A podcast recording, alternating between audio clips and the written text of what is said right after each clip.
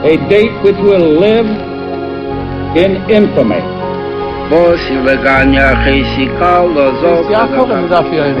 Both of those projects, initiatives, got off the ground because of the Guerrero. The 11 Olympic team members slain in West Germany. The Olympic Games. Zugeheißt waren Brüder in Amerika. Von tausend Schabbos hat es getan.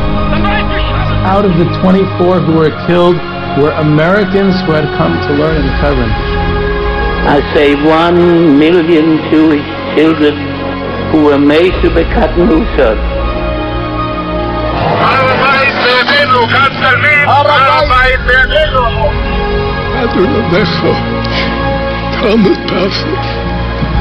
Whoever heard such beautiful words, It is never too little. It is never too late. And it is never enough. Jewish History Soundbites, bringing alive the world of our glorious past. Here is our host, live from Jerusalem, Jewish historian and tour guide, Yehuda Geberer.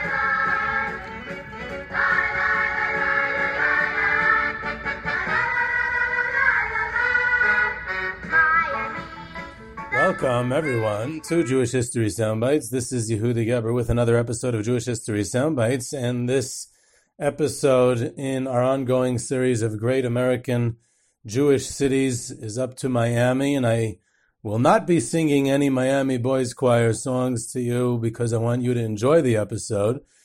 But uh, since that's the first thing that pops into many people's minds um, when you hear the word Miami, so perhaps we'll get into the history of that as well, um, without without any singing. Um, this uh, this episode has been generously sponsored and dedicated in honor of Eli Neuberger and Lezecher Nishmas Yitzchak, Yitzchak Yisrael ben Rafal Noach Yosef. So we talk about Miami, um, Miami, South Florida, the area, Miami Beach. Um, so in one of the uh, famous residents of of uh, that Jewish residents of that area in the 1970s was the Jewish mobster, perhaps the most famous Jewish mobster, Meyer Lansky. And when he retired down to Florida in his later years, he he tried to encourage some other friends of his to come down, and he said that Florida is the real promised land. He said for American Jews, when you're old, you want quiet and peace, and come to the real pl- promised land, down to Florida. That's that's the reputation it eventually gets. There's uh, another thing that comes to mind is the Jerry Seinfeld. Uh, I believe it was him. He said that you know his parents hate Florida. They also hate golf, but they're Jewish. They're from New York and they're over 65, so it's the law. They got to go down to Florida. So again, that's uh, that gives a little bit of a, a feeling of what you know uh, the Miami experience is all about. Um, the other Miami experience, not the Miami Boys Choir, that we'll get to soon. The the um, there's another another quip that I heard that puts things into context. One of the landmark uh, locations for the Haimish community in Miami is Tower 41. And um, a friend of mine was in Tower 41 once, and he was speaking to an elderly Hungarian Jew. I think it was a survivor.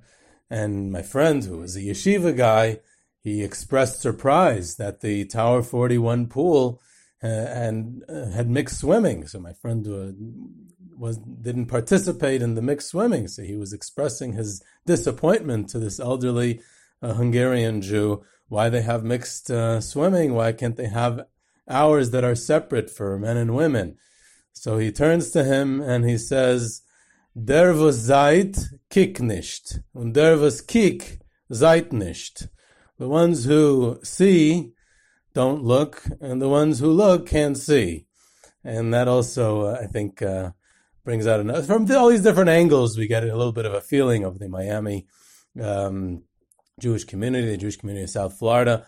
In fact, Palm Beach County, where Miami is, the 20% of the population is Jewish. That's one out of five people. Just for uh, statistics, this, blew my mind. It might blow yours.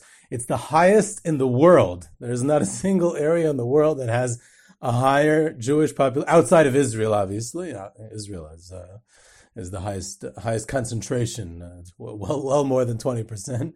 But um, outside of Israel, the highest concentration of uh, Jewish population in the world is Palm Beach County with 20%.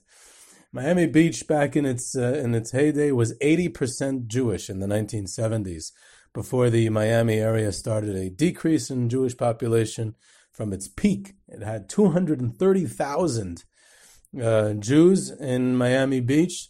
It was 80% Jewish at one time. Many, many successive mayors were Jewish. Um, we'll, perhaps we'll get to a couple of those later on also. But in the following that, in the 1980s, it experienced a bit of of uh, migration to wealthier areas and population aging to other areas of South Florida. Not so much, um, not so much to not, not, not really so far away. The area didn't go into decline at all. Uh, just um, a bit of a, a population shift from one place to another. If we talk about Jews in Florida, not exclusively Miami, again, I'm, I'm going to be focusing primarily in Miami, but I want to touch on a few aspects of Jewish Florida overall because I doubt we'll get to some of these other places. But Jews in Florida have a long, rich history, a fascinating family, the Levy family in, in central Florida, northern Florida in the 19th century. Uh, Moses Levy, the patriarch of the family, was a, a Moroccan Jew from a, an elite uh, rich, wealthy Moroccan Jewish family who they moved to Gibraltar and then eventually to England, and uh, and then he comes to Florida. Um, he was a, a one of the greatest Jewish activists of the 19th century um, for Jewish causes and other causes as well. He in the uh, post-Napoleonic uh, uh, era in Europe, there was all kinds of reactionary policies against the Jews and in Central Europe and other areas. It's also a, a great topic. And he decides that he's going to leave Europe and take up the cause and and he's going to you know start a an agriculture a, Jewish asylum an agricultural settlement in in central Florida and um, the first of its kind first attempt like that in the United States um, even though Florida was not not a state yet it was a territory at the time it's the mid 1800s and he and he um, and he um, devotes himself to all kinds of Jewish and general causes. He actually had a period of his life where he was something of an abolitionist, but he also later on was a slave owner when he was in Florida. So he went through the different stages in his attitude towards slavery. His son achieved much renown. His name, his son, his son's name was David Yulee Levy. And David Yulee Levy was a Florida railroad magnate, and he was the first Florida territorial delegate to Congress and even more, as far as Jewish history is concerned, he was the first ever Jewish senator, though he converted to Christianity, but he had strong Moroccan Jewish roots, and and um, he definitely experienced anti-Semitism throughout his career. So that's Jewish enough, even if his even though he converted. And he was the first Jewish senator to the United States Senate. He was a big supporter of slavery and secession. He supported Florida's secession from the Union during the Civil War and he gave up his Senate seat. And at the end of the Civil War, he was arrested uh, for having aided the president of the Confederacy, Jefferson Davis's escape. And following the uh, his release from prison, he went back to his railroad business, which he did quite well from. So that's a, a interesting uh, Florida story from the 19th century.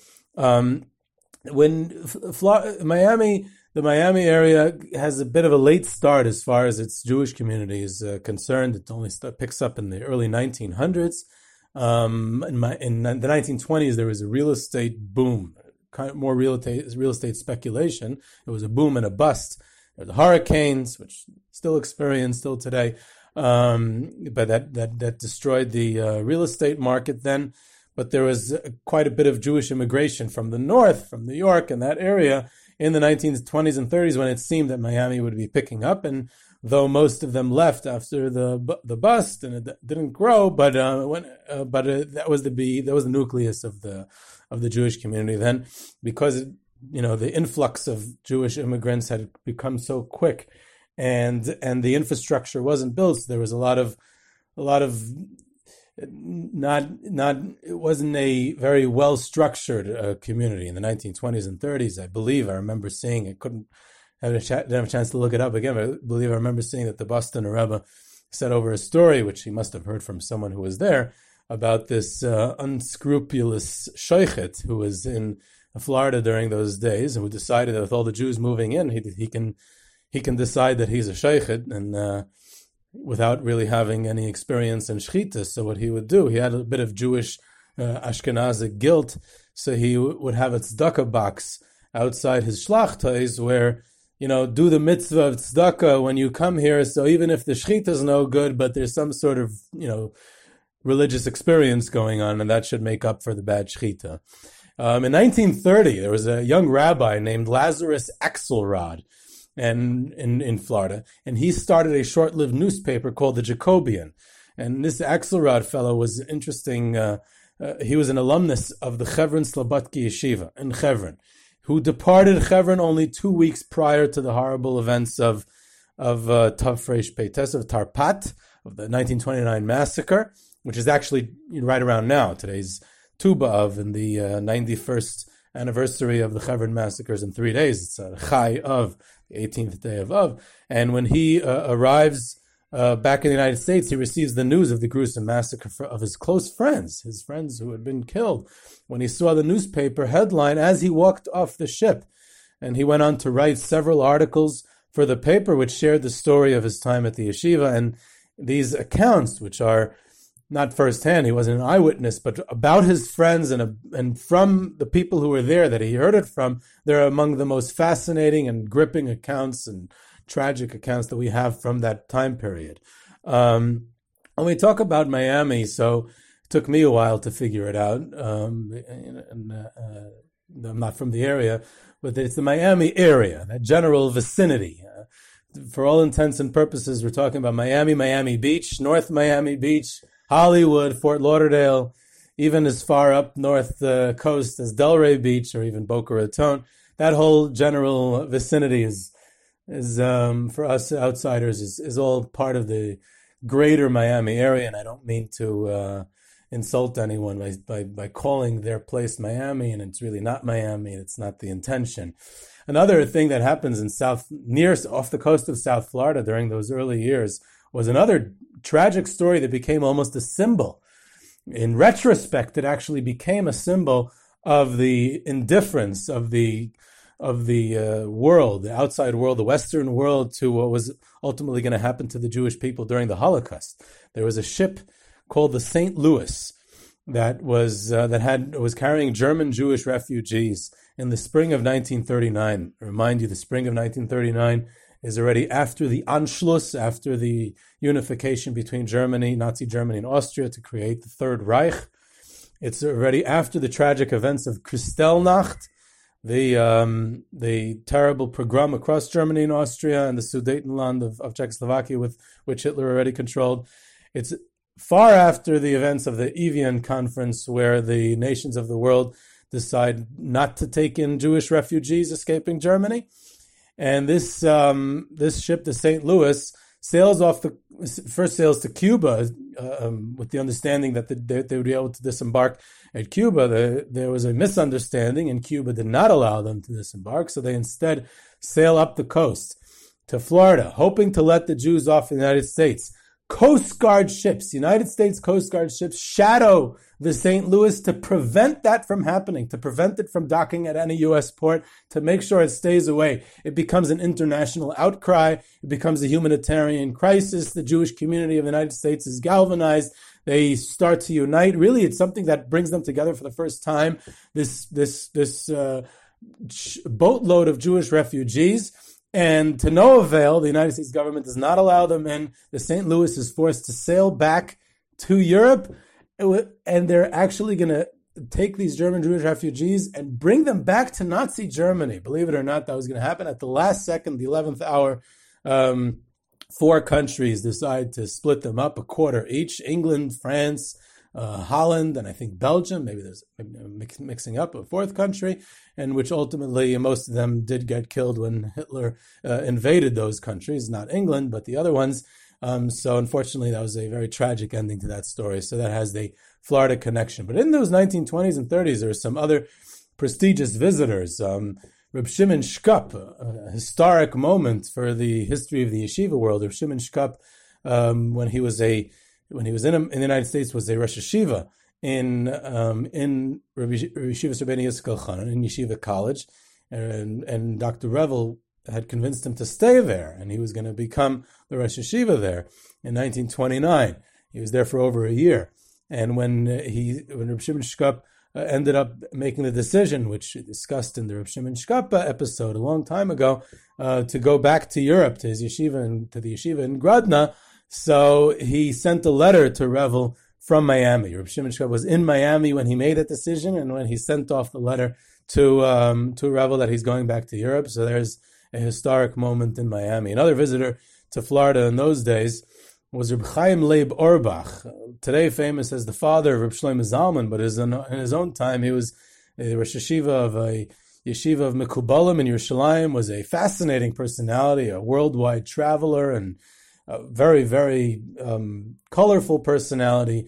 So he was in Florida as part of his cross-country fundraising trip for the yeshiva Shara Shemayim, this yeshiva for Mekubalim, in 1932 and he presented himself as a dean of Kabbalah in Palestine. And he said he has a yeshiva with more than 500 students. I don't know, and I don't think that there was 500 students, but that's that's um, you know the uh, maybe it influenced that that amount of people. And he spent uh, Shabbosim in Miami and in Tampa, and he also visited Tallahassee and Orlando. So there's uh, you know perhaps there was some connection, being that he was such a dynamic and colorful personality. So perhaps there was some sort of connection between him and Walt Disney at the time. Who knows?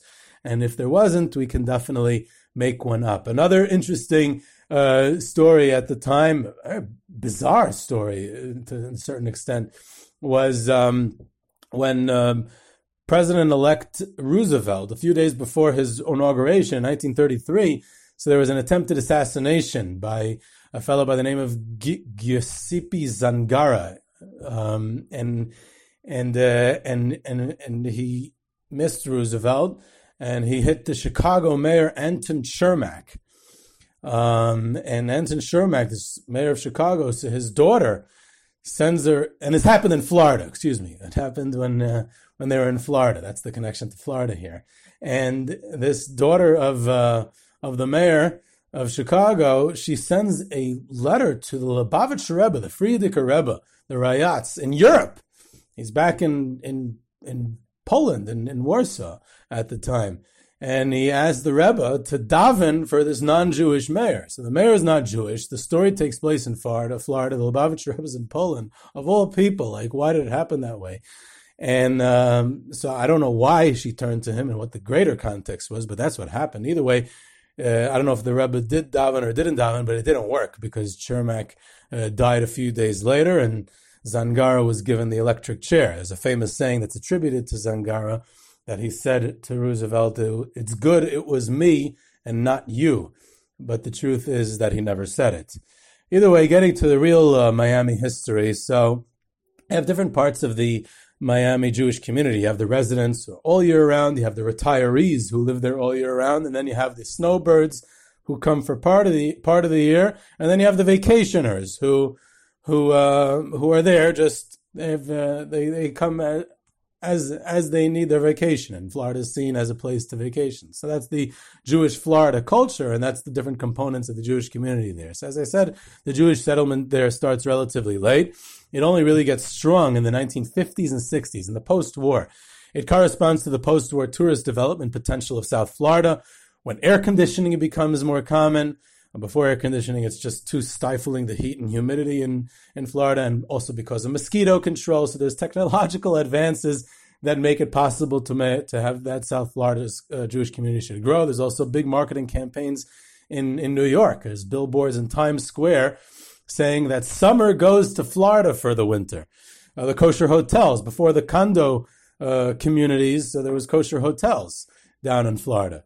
The Jews start to go down as well in large numbers. Collins Avenue becomes a Jewish area, Tower 41, European Jews, religious Jews, secular Jews, New York Jews. It, it becomes the, you know, a, a very New Yorkish uh, community, but down in Florida. Um, you know, it's it's where New York sends their old people and where the five towns spends midwinter vacation. So that very much gets that feeling. And like I said, the Jewish mafia, um, several retirees, uh, also Jewish mob, the Jewish mob like Meyer Lansky and others retired there. Um, one of the early uh, early Jews who arrived in Florida in the 1950s was a fellow by the name of Larry King, who's who grows up in Brooklyn um, in in in Brownsville, and his name was there was Larry Zeiger. He grew up in an Orthodox Jewish home uh, to immigrant parents. His parents were from Vilna and Kolomaya in Europe, and he and he in 1957 moves to Miami to try to break into radio, and the rest is history. Becomes a very famous interviewer and radio and media personality. Um, so it has it has that in in in in uh, Rabbi Avram Kalmanowitz, the legendary uh, Mir uh, of Brooklyn, and uh, previously of the Mir of uh, supporting the Mir in Shanghai and the Varat and everything else that he did. We spoke about him. We had a double episode about him. So he he passes away in Miami. There's a place where he was spending time trying to recuperate, and he he uh, he was nifter in in Miami. As another Miami connection, much more recent times, the later Satmar Rebbe, the Beirach Moshe, Moshe Teitelbaum.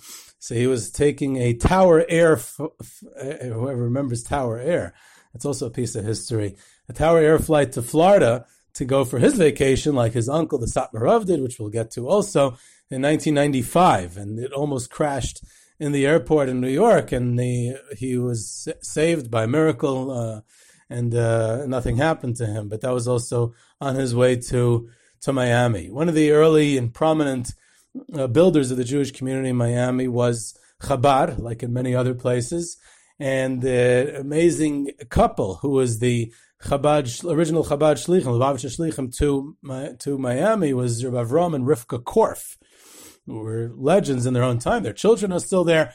And Rabbi Avram Korf, who was a one of those brave yeshiva students who stayed in the Soviet Union, keeping Judaism alive, and eventually gets out and comes to the United States, and um, and uh, marries Rivka Korf, and they and they becomes Rivka Korf, and they become the first uh, Chabad Shlichut to build up um, Torah and Hasidus. They start a school, very active. They come to what was then a desert and built it into a very, very prestigious Jewish community, so much so that the first Chabad Tomchei Temimim yeshiva, one of the first in America, perhaps the first outside of the New York area, was built in Florida. And also a, a, a shliach sent by the Rebbe, the Rosh Yeshiva who's still around, may live and be well, Rabbi Yehuda Leib Shapiro, or Leib Shapiro. Um, the first yeshiva started by the Rebbe as a shlichus in America, becomes a very prestigious yeshiva is still around, still very prestigious, and it starts in 1974. So you have the shlichus to the community, to the shul, to the to, to build it up in elementary school, and then you have this yeshiva down there uh, started by uh, by by Reb Shapiro as well. Um, Miami was a center of conservative Judaism. There would be 1,500 people showing up Friday night to the conservative uh, conservative synagogue, and there would be only small pockets of orthodoxy in the 1950s and 60s. And there's also a large Reform Judaism presence. Very large Jewish community, but less of orthodoxy at the time. What it took was a visionary to build up the Orthodox Jewish community, and that visionary was Rabbi Alexander Gross. Rabbi Sender Gross, who was an incredible personality, a great builder of Torah and of Yiddishkeit, and and uh, he was in the shadow of Reb Shraga Feivel Mendlowitz, who would, who was his uh, his I think it was his, even related to him, but he was a a um, he was a student of his, and uh, a great builder. People loved him, a very beloved figure. People loved giving money him money for his causes to fund his cause. He laid all the foundations for Torah and Yiddishkeit in Miami. He was very informal, down to earth, no airs about him.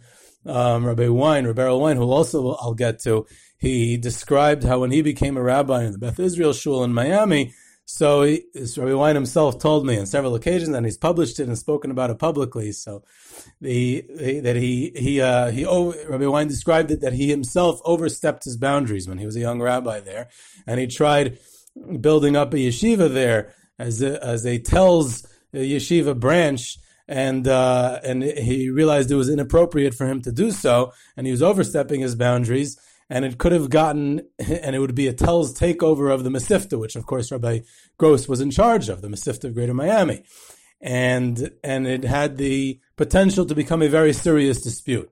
And Rabbi Wein backed down, and it didn't open, it didn't happen, and he went over to Rabbi Gross and said, "You were 100 percent right, I was wrong."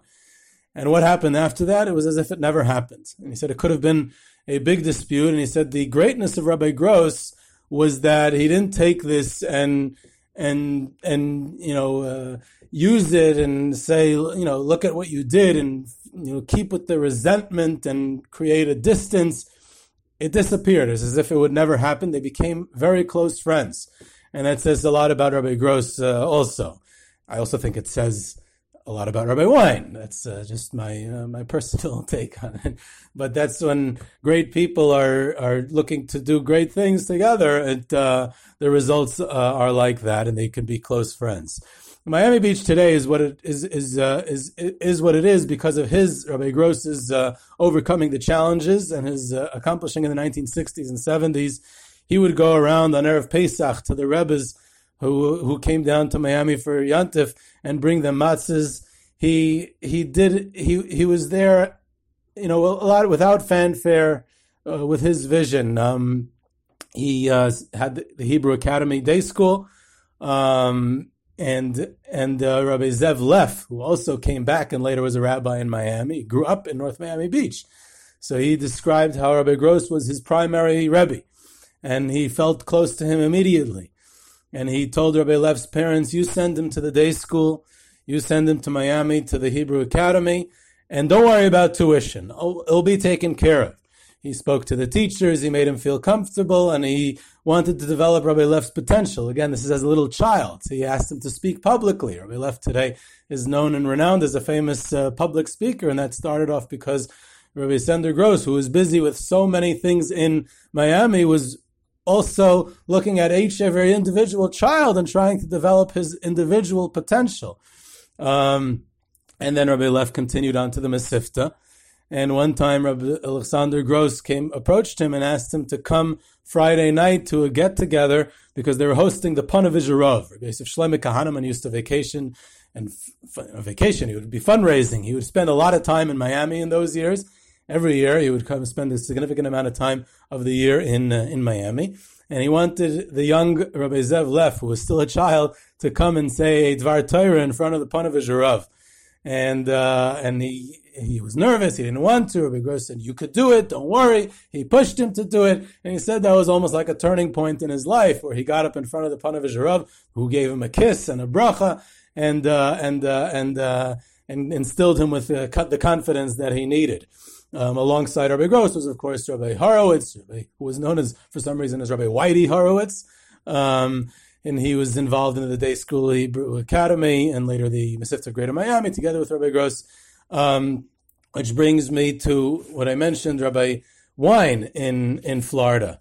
Um, and he comes down to Miami after he was a lawyer in Chicago. And I heard that over the years, I heard it from him personally, and then he published a lot of it in his autobiography, which happens to be a great book to get anyway. It's it's slim, it's concise, it's interesting, it has good stories, and it's and it's light reading. It's it's it's very very entertaining also. So in there, he describes a lot of his experiences in Miami and coming down to the in the 1960s to become the rabbi of, of the small shul there and really building up the community. He describes how the uh, the uh, semi-exotic nature of the city when he came down from Chicago there to the first time, and that it was his first time eating mango. Even that must have been quite an experience. So he becomes the the rabbi there, and um, and starts to build up the shul.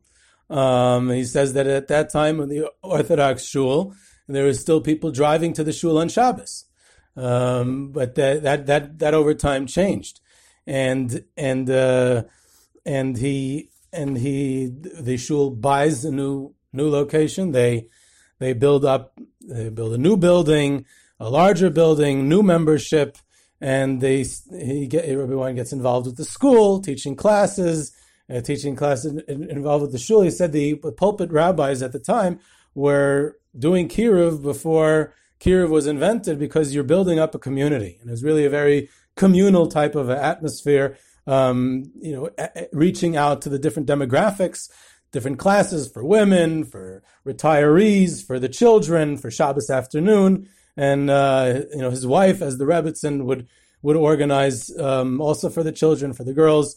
And these things were pioneering at the time, working together with the other rabbis in the neighborhood. They had a council of of rabbis the um, for kashrus and for other for other uh, community issues as well, and um, and the uh, and he describes the people there, the different types of people, the fascinating people there. One of the people he describes was a 96 year old Litvak who was born in Kovna and he asked him how how do you how, do you attribute your longevity? Uh, you're you're healthy, your mind is great, and you're 96 years old. So he said, I was an orphan when I was grew up in Kovna, and I used to hang around the Beis Hamusar, where in those days it was still Reb Itzela Peterburger, the primary talmid of Rabbi Yisrael Salanter. And he said, I was once dancing with the the people from the Beis Hamusar, the Musar house, with Reb Itzela, and I was holding Reb Itzela's hand, and because I was a wild little kid and I was dancing, I kicked him, and and Reb Itzela said to me, "Zostehoben lange Jaren, but don't kick me. You should live long, but please don't kick me. It hurts." So he said, "So I got a bracha from Reb Itzela Peterburger to be able to uh, live long." So he died uh, two years later when he was 98 years old. And here Rabbi Wein describes holding the hand of someone who held the hand of Rabbi Tzila Peterburger. Um, he even describes the Heimishkeit of the small community at the time that he that he uh, was asked by a local nun if she can come and visit his shul and get a tour of the shul to see how the Jews uh, pray because that's probably how their savior prayed in a similar type of shul since he was a Jewish rabbi. So he gave them a little tour of his shul, and that was uh, the uh, extent of his interfaith uh, outreach at the time. Also, um, they tried to set up a kosher bakery and a kosher butcher. Um, so the community is is starting to get built up. But what he most describes there uh, very interesting is the people, besides for building up in the activities in the local community, is the people who came to visit. Miami was the only place in the United States, perhaps in the world at the time, that you get such a diverse exposure of the entire Jewish people because everyone came there. Everyone came to visit, everyone came to vacation, everyone came down for the winter. And he goes through what he says is an incomplete and partial list. And I just want to read for you straight from the book this list of people that he was exposed to during that decade of people who came down to visit in Florida who he got a relationship with and the people in the community got a relationship with, and they had an impact and influence on the development of the Miami Beach Jewish community. Rabbi Yosef Shloimeh Kahaneman and the Panavish Rav, and of course his son, Rabbi Avram, the Satmar Rav, Rabbi Yoelish Teitelbaum, Rabbi Mordechai Shulman, the Rashiva the Slobodki Yeshiva, Rabbi Ramishu Heschel, the Kapishnitzer Rebbe, Rabbi Meir Grunwald, the Taitsher Rav, Reb Schneur Kotler, the Rashiva Lakewood, Rabbi Kamenetsky, Reb Henech Leibowitz, Rabbi Rav Soloveitchik from from uh, YU, Rav Shlomo Goren, the chief rabbi of the IDF and later the chief rabbi of Israel, Rabbi Emmanuel Jakobovits, the future chief rabbi of the British Empire, Rabbi Leo Jung, Rabbi Dr. Norman Lamm, um, Rabbi Emmanuel Gettinger of Pinchas Teitz, Rabbi Naftali Riff, Rabbi Shamshon Rafal Weiss, Rabbi Moshe Feinstein, Rabbi Leo Kitov, Rabbi Aaron Paperman, Rabbi Herman Neuberger, um, David Pardo of the Orachaim Girls uh, Institutions, the, the early Kiruv uh, work, Rabbi Nissen Tukachinsky of Eitz Chaim, um, Rabbi David Lifshitz, also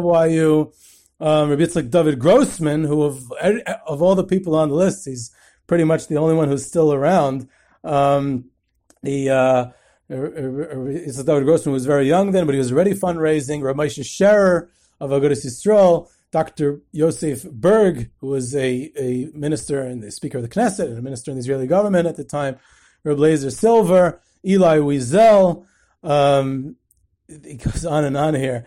Rabbi Alexander Linchner, uh, Menachem Porush of the Israeli Knesset, uh, Yitzchak Rabin, Yigal Allon, and it just goes on and on and on and on. And literally, you have this entire gamut of the Jewish people who are coming down to Florida, and uh, and that's the type of impact and exposure that the Jews of the 1960s and 70s in Miami Beach are are privileged to uh, because they all they all come down to uh, to do it. He says a funny story with the Satmar Rav about how he gave his shul part. There was a beis medrash, an extra beis medrash in his shul. He gave it to the Satmar Rav and all his Hasidim and the Satmar Rav would use his mikveh. Rabbi Wein built a mikveh when he came down to the community, and he and people were saying, oh, "What is this young uh, whippersnapper rabbi know how to do about building a mikveh? Building a mikveh is a complicated ordeal."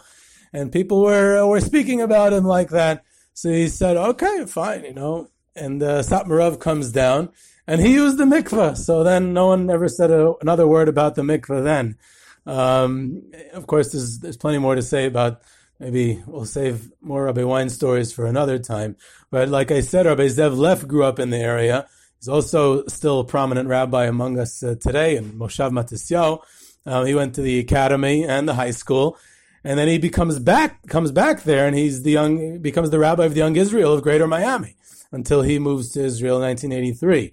Another another um, someone, an individual who continues to have a major impact um, and I don't speak contemporaries. I'm not talking about his continued major impact uh, on the Miami Jewish community today, but um, but he already made history um, from the early time that he was there. That's Rabbi Yochanan Zweig, um, who grew up in in uh, you know his, his, father was served during World War II, so he grew up in, in an army base in Nebraska before he he moved to Philadelphia, where he really grew up, and and um, and Rabbi Gross, Rabbi Alexander Gross, brings him to Miami at one point. He was he was um, in Ner Yisrael. He had smicha from Rabbi Ruderman and and and close to Rabbi Weinberg, and he went to grad school there. Then he becomes a rebbe in Beis Talmud in Sanhedria Murchevet in Yerushalayim. And but in 1974, Rabbi Gross brings him in to be involved with the yeshiva there to expand it, to bring it to the next level, to open a real yeshiva, a post high school yeshiva, and then a kollel, and he is involved there with the high school and elementary school and the federation, and and and a general influence on the on the community, boys' school, girls' school, and uh, someone who's really um, been a major force uh, together with the great lay leaders, Torah builders of Miami, like Moshe Chaim Berkowitz and others. Um, so that's uh, another someone who has an impact. An earlier rabbi, who Rabbi Wein replaced, was Rabbi Aryeh Rotman, who was the original rabbi of the Beth Israel Shul and um, an early rav in the community before he left to um, another couple of rabbinical positions, but later to found the very famous Merkaz Torah uh, yeshiva in Yerushalayim. Um, what what greatly influenced the Jewish community in Miami was the influx of of Cuban, first Cuban Jews following the revolution, Castro, the very wealthy and prestigious Cuban Jewish community. Many of them moved to Miami and that general area of South Florida, and then from Latin America, from Venezuela, Colombia, and other countries, different upheavals and revolutions, and very often uh, um, it was it was Marxist influenced revolutions, and a lot of these wealthy Jews and, and, and, and, industrialists and investors had to leave as a result, and they came to Florida. I have a neighbor actually on my block who who is uh, who she is here. She you know she's from originally Colombia, and and they and she grew up in Miami. She moved from Colombia. They literally had to escape, and I once. You know, at a Shabbos meal, I made a reference to I forgot who it was, the dictator of of Colombia, and you know, she made a scowl because her father had to escape Colombia because of that man, because of that uh, despot. So it wasn't a good idea to bring it up. But in any event, um, you know, Chafetz Chaim has been active in, in Miami, the yeshiva there. And like I said, uh, Reb Henoch Leibowitz used to visit, but even earlier, Reb David Leibowitz actually spent a few weeks in Florida in the 1930s.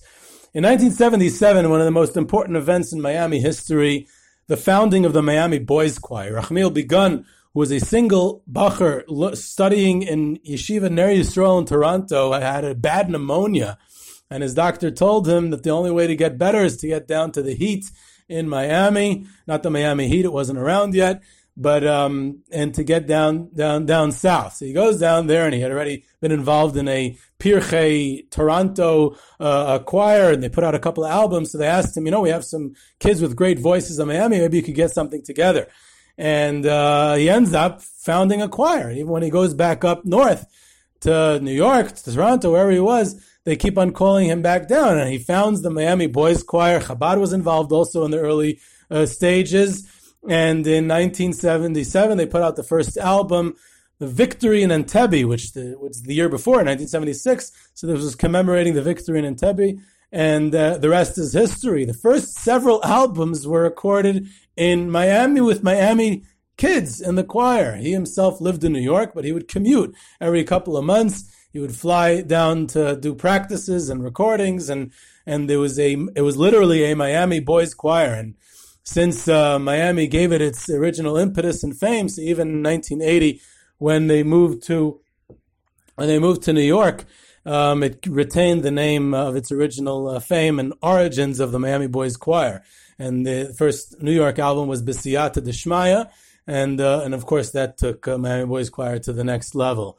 Um, lots of Rashi Yeshiva would come down for winters, uh, Rebbes to recover, medical treatment. Reb Nachum Partzovich of the Mir Yeshiva, um, Eli Neuberger, uh, told me this story. In 1971, when Reb Nachum was sick, he first got sick, uh, he came to America, so there was some quack doctor in Miami who claimed that he had the cure for multiple sclerosis, but it was a hoax. So he was down in Miami for that, uh, for this supposed treatment. So, so when Rav Nachum was visited by a friend to see how he was doing, he asked him, "How's Miami?" So he said, "Miami is a shtat of elder mention. It's a city of elder people." So Rav Nachum already perceived that uh, at that time also. Some of the famous residents of Miami Beach, of the elder mention who were there, one of the most famous ones was Isaac Bashevis Singer, a great Yiddish uh, writer for the Forverts and books, and the winner of the Nobel Prize of Literature in 1978, was a a real Polish Jew till the end of his life. He, you know, was from Bilgoray. He grew up in a religious Hasidic home, actually in Bilgoray, and later in uh, Radzin, and and he was primarily known for his Warsaw uh, connection and his writings of Jewish Warsaw, the pre-war in 1935. He moves to New York, and he lived later on the Upper West Side. But he retired to uh, South Florida in, in, his later years, and he lived out his uh, his last years in Florida from the 1980s and on um, the Israeli ambassador to the U.S. I think he's finishing, but I'm not good on current events, so I'm not sure. Um, Ron Dermer grew up in Miami Beach. He had to give up his U.S. citizenship when he started working for the Israeli government, even before he became the U.S. ambassador. And his father, Jay, and his brother David were both served as mayors of Miami Beach at different times. So it's a political family, a Jewish political family. He and they had originally been in Israel. Uh, the family originally came from Israel and then moved to Miami Beach um, and he moves back to Israel and uh, and gets involved with the Israeli government. So that's uh, another uh, famous uh, Miami Beach resident who um, is doing much for the Jewish people. The Miami Heat is largely an Israeli-owned, Jewish-owned op- operation. The Arison family, which is one of the wealthiest families in the world, has owned the team from its early years in the 1980s. Um, started the family was was was originally Meir Arison was a, a multimillionaire, owned a, the largest shipping company in Palestine under the British mandate, and he was involved with the with the um, uh, Romanian settlers who, in 1882, with the help of Baron Edmund James de Rothschild, established Zichron Yaakov, one of the first Jewish agricultural colonies in Palestine, part of the first Aliyah in the late 18 in the late 19th century. So his son Ted Arison uh, served in the Israeli army, and and then moves to the United States in the 1950s. And first was you know some tried out all kinds of business ventures. Some were successful, some were very not successful. but he eventually moves to Miami and found, founds the Carnival Cruise Lines in 1972, and it's the largest and most lucrative cruise ship line in the world. I don't know if cruise ships are still going around now in the virus times, but in theory, it's the uh, largest cruise ship line in the world. And the current owner of the Miami Heat is Mickey Arison, his son, whose sister, Shari Arison, moved back to Israel and is also quite a personality here. And she's the uh, wealthiest woman in Israel. So that's a little bit about Miami, Miami Beach. There's, of course, much more, but we'll suffice with it for now, just a little taste. This was Yehuda Geberer with Jewish History of Jewish History Soundbites. You can reach me at Yehuda at YehudaGeberer.com for questions, comments, sources, tours, trips, sponsorships, lectures, virtual tours, and anything else. Be in touch with me. And you can subscribe to Jewish History Soundbites on Podbean and follow us on Twitter at JSoundbites. And I hope you enjoyed.